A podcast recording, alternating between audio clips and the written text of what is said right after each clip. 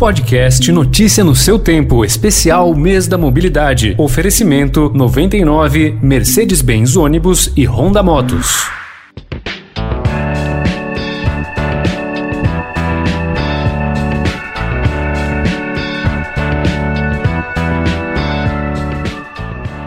Sem mobilidade, não há economia que sobreviva. O exemplo mais claro para essa afirmação está nos 175 mil quilômetros de rodovias pavimentadas do Brasil.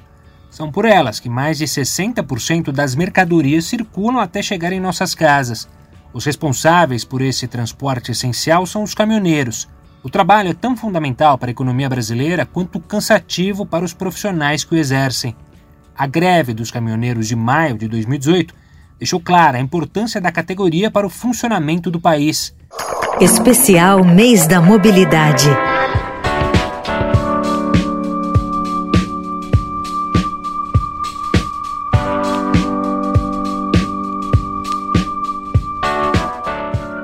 Com 20 anos de estrada, inclusive em outros países, Jair José Pereira criou um canal no YouTube que hoje tem mais de 600 mil inscritos para compartilhar um pouco da experiência dele. O caminhoneiro é o seguinte, ele tem um objetivo, então ele procura sempre seguir o que ele precisa. Ele tem um horário, tem isso, aquilo, muitas vezes. Hoje nós temos né, uma lei aí que está sendo muito levada a risco, está fiscalizada, que aquele horário de 4 em 4 horas tem que parar meia hora, o tempo que você pode ter de direção, que é 10 a 11 horas no máximo, você é obrigado a descansar. Então isso está cada vez mais envolvendo as grandes empresas. As fiscalizações estão muito em cima, então está sendo aderido, é uma coisa que pegou. Antigamente você parava num posto, você via caminhões passando a noite inteira, a madrugada inteira na rodovia.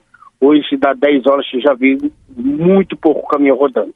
Mas trabalhar na boleia exige um sacrifício enorme, tanto da mente quanto do corpo. Não adianta dizer que não somos. A nossa profissão é uma profissão de sedentarismo. Nós trabalhamos com a mente, com o estresse, com a cabeça. Então, nós somos sedentários o caminhoneiro, ele parece que nunca tem tempo para se cuidar.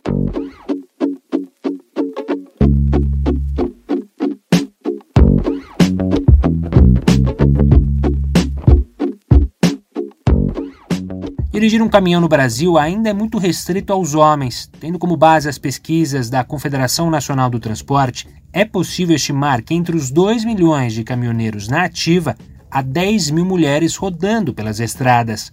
Uma delas é a Rosimel. Ela explica que para assumir o volante teve que enfrentar o preconceito dentro da própria casa. Então, quando eu comecei, eu comecei com 40 anos. Olha isso, né? Não tem idade para começar, né? Comecei com 40, então meus filhos já eram maiores. Então, a minha filha mais nova ficava bastante com o meu marido e com a minha outra filha, que é um pouco mais velha. Mas os outros já são bem maiores. Ela, até hoje, ela tem 20 anos, estuda faculdade, e ela fala: ai, mãe, eu não quero que você viaje. Até hoje ela é assim. A Ruse, assim como o Jair, também tem um canal no YouTube. Nele, ela divide com os inscritos um pouco das curiosidades da rotina no caminhão. Oi, pessoal do canal. Olá, tudo bem?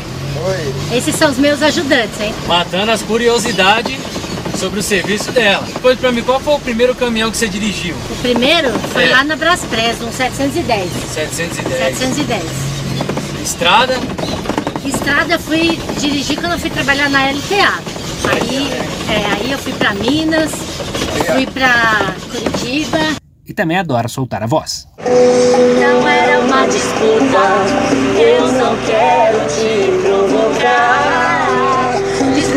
ano tô te procurando pra dizer Hoje a farsa vai acabar Para fechar o programa de hoje, a gente deixa a mensagem do youtuber caminhoneiro Jair para os atuais e futuros colegas de profissão. Sempre eu falo nos vídeos, você está no caminhão, você é um profissional, você tem, por lei, por lei, cuidado menor porque você nunca sabe que está lá dentro daquele carrinho. Pode ser um senhorzinho de 70 e pouco anos que não tem a mesma habilidade que você. Pode ser uma universitária que acabou de tirar a carteira e entrou na rodovia ali na sua frente. Ela não tem a mesma habilidade. Então você tem por obrigação, como mobilidade urbana, cuidar dos veículos menores. Isso é uma consciência de cada pessoa. E o que eu sempre falo nos vídeos, você não precisa radar, então você tem que ser o seu próprio fiscal. Você tem que se policiar. Não, pô, eu estou em excesso de velocidade, estou ultrapassando em lugar que não pode. Aqui está tá chovendo, vou diminuir a velocidade. Então é você que tem que ser o seu próprio fiscal, você tem que se policiar. Cada um fizer um pouquinho, vai mudar.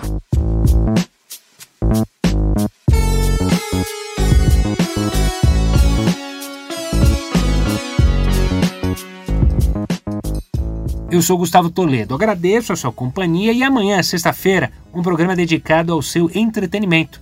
A Alessandra Romano vai explicar que o carro virou um grande aliado para se divertir em tempos de pandemia.